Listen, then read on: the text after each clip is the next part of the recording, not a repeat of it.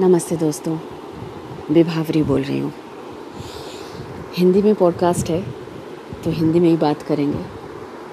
और बात आज उस सिलसिले में करेंगे, जो आजकल एक सबसे बड़ा, सबसे महत्वपूर्ण टॉपिक बना हुआ है। जी हाँ कोविड नाइन्टीन ये सुनने में इतना फैंसी साउंड करता है, इतना इतना खूबसूरत साउंड करता है, इतना मजाकिया इतना मज़ेदार साउंड करता है। मानो किसी बहुत बड़ी यूनिवर्सिटी से बहुत बड़ी डिग्री लेके ये बीमारी आ गई हो हमारी ज़िंदगी के अंदर। इस बीमारी ने अगर कुछ नहीं सिखाया है तो एक चीज़ तो पूरी तरीके से सिखा दी है कि कि भैया, सब कुछ आपके हाथ में होता है नहीं इस बीमारी ने हमारी ज़िंदगी में एक ऐसे लेसन को भरा है, एक ऐसे श्रेणी में लाके हम सबको खड़ा कर दिया है हमको इस वक्त पहचानने की ज़रूरत पड़ रही है कि हम एक्चुअली में है कौन। क्योंकि हिंदुस्तान इतनी, इतना बड़ा देश है और हिंदुस्तान के इतने बड़े हिंदुस्तान जैसा इतने बड़े देश देश में भी लोग इस वक्त पूरी तरीके से डरे हुए हैं, पूरी तरीके से हिम्मत हार चुके हैं और कुछ लोग तो ऐसे हैं जिनके पास उम्मीद ही नहीं बची है कि आगे क्या करने वाले हैं। हमारा देश इतना बड़ा है। इतने सारे लोग यहाँ रहते हैं, इतने सारे culture diversities I mean all kind of diversities we can see in this huge country it's a big nation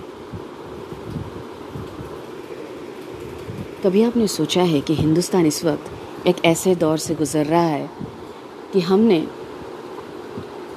खुद को पहचानना अपने शेड्यूल में डाल दिया है?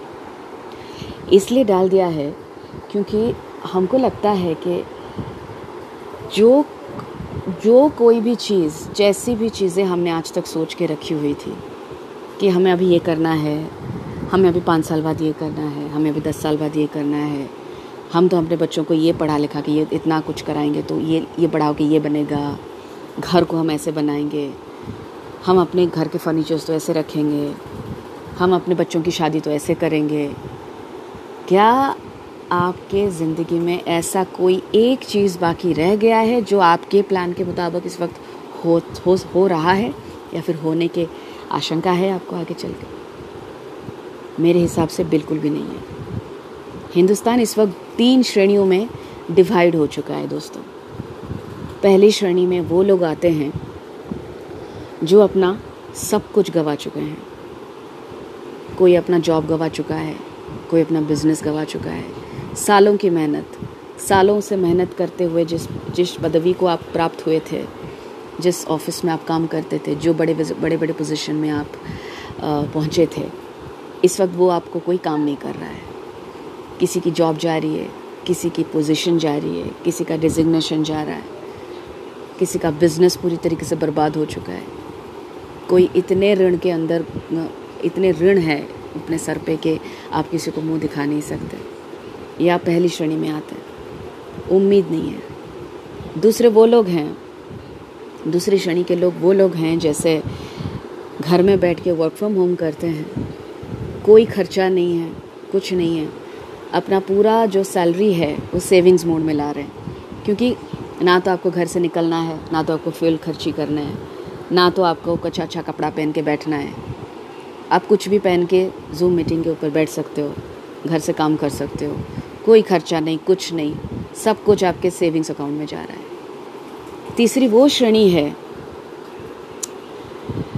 जिसके बारे में अगर हम बात करने लगे तो शायद ये पॉडकास्ट ही ख़त्म हो जाए, लेकिन वो बातें ही ख़त्म ना हो। दोस्तों, ये लोग वो लोग हैं जो अपने ज़िंदगी के बारे में, ज़िंदगी से ही जूझने के लिए, ज़िंदगी को ही ख़तरे में डालते हैं। दो वक्त की रोटी के लिए, इस महामारी से लड़ने के लिए, ये महामारी से बचने के लिए, अपना पेट भरने के लिए और अपने परिवार का पेट भरने के लिए किसी किसी माइन में काम करते हैं। किसी बहुत ख़तरनाक एस्टेट में जाके काम करते हैं कंस्ट्रक्शन साइट्स में काम करते हैं। और ऐसी जगह पे काम करते हैं जहाँ पे उनका, उनकी रक्षा करने के लिए कोई नहीं होता है। दर दर भटकते रहते हैं कि काम मिल जाए, काम मिल जाए। दूर दूर तक चल, चलते फिरते अपने जगह पे पहुँचते हैं। एक दिन में कम से कम पचास साठ लोगों से मिलते हैं। क्यों मिलते हैं? इसी उम्मीद के साथ के काम मिल जाए। अभी काम कहाँ ढूँढने जा रहे हैं? ऐसी जगह पे जहाँ पे लोगों की कतार हो। लोगों से मिलना पड़ता है। उन्हें भी पता है कि भले वो कितना भी मास्क पहने कितना भी सैनिटाइज अपने आप को करें लेकिन ये जो कोविड नाइन्टीन है क्या ये आपको बख्शेगा? क्या आप जानते हैं कि आप जिससे बात कर रहे हैं जिसके पास बैठे हैं जिसके साथ काम कर रहे हैं उसे ये उस, उस उसको ये वायरस इन्फेक्टेड नहीं किया हो? ये तो नहीं हो सकता है ना बिल्कुल तो पहली श्रेणी में दोस्तों, वो लोग आते हैं जो वर्क फ्रॉम होम कर रहे हैं और अपनी सैलरी को अपने सेविंग्स मोड में लेके जा रहे हैं। दूसरे वो लोग हैं जो अपना सब कुछ गंवा चुके हैं और थोड़ी बहुत उम्मीद लेके आगे बढ़ रहे हैं, लेकिन उन्हें भी पता है कि ये उम्मीद दिखना भी अपने आप में एक सफलता है इस साल।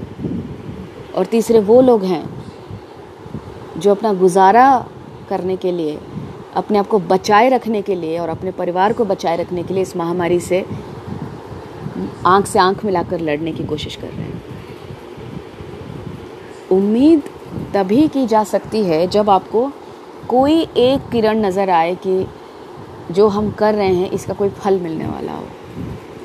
लेकिन फिर भी ये ईश्वर जो है, इसको बहुत अच्छे से पता है कि जो उसने बनाया हुआ है और जो इसने दिया हुआ है, इसको वही लोग कायम करके रखेंगे जो इस चीज़ को पूरी तरीके से एक्सेप्ट कर रहे हैं। और जो लोग एक्सेप्ट कर रहे हैं, वो कृतज्ञ हैं कि आज मैं अगर सुबह उठा हूँ या उठी हूँ तो मेरे सर पे छत है। अगर मैं आज खाना खा रही हूँ तो सच में खाना खा रही हूँ और मेरा पेट भी भर रहा है।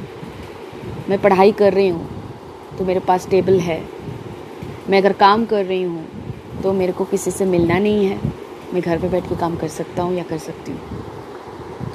उम्मीदों को अगर हम लड़ियाँ लगा दें तो उम्मीदों को पिरोया भी जा सकता है। हम कुछ करें, ना करें।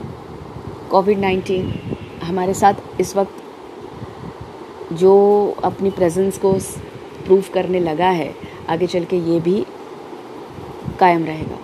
बस इसको हमें ये करते रहना, देखना चाहिए कि इसके साथ अगर जीना है तो कृतज्ञ रह के जीना पड़ेगा। जो है, जैसा है उसके लिए इतना कृतज्ञ खुदा परवरदिगार से रहना चाहिए कि तूने जितना दिया हुआ है और जो भी बचा है, वो बहुत जन्मों के पुण्यों के कारण बचा हुआ है।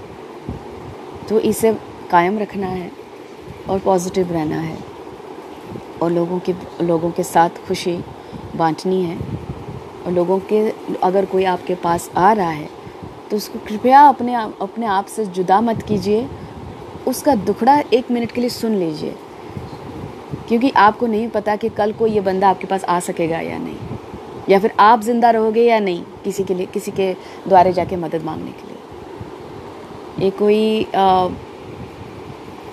बहुत सोची समझा सो, सोचे सोच समझ के बनाया हुआ पॉडकास्ट नहीं है। बिल्कुल दिल से निकली हुई बात है दोस्तों। पसंद आए तो सही बात है। नहीं पसंद आए फिर भी सुन लीजिएगा। क्योंकि आगे हम आपको ये सब सुनाने वाले हैं। और यह ये ज़िंदगी है। ज़िंदगी में बहुत सारे रंगीन दिन देख लिए। अब थोड़ा कड़वे सच देख, सच के साथ सामना कीजिए और हो क्या पता, इस कड़वे सच से आपको कुछ मीठी यादें और मीठा सपना और मीठे लेसन भी आपको आगे चल के मिले और इससे आपकी ज़िंदगी भी सुगंध से भरपूर हो जाए। उम्मीद करती हूँ आपको ये पॉडकास्ट पसंद आया होगा। दोस्तों बिकॉज़ ये दिल से निकली हुई बातें हैं। जो महसूस करती हूँ, वही बोलती हूँ। थैंक यू सो मच बहुत बहुत धन्यवाद। Thank you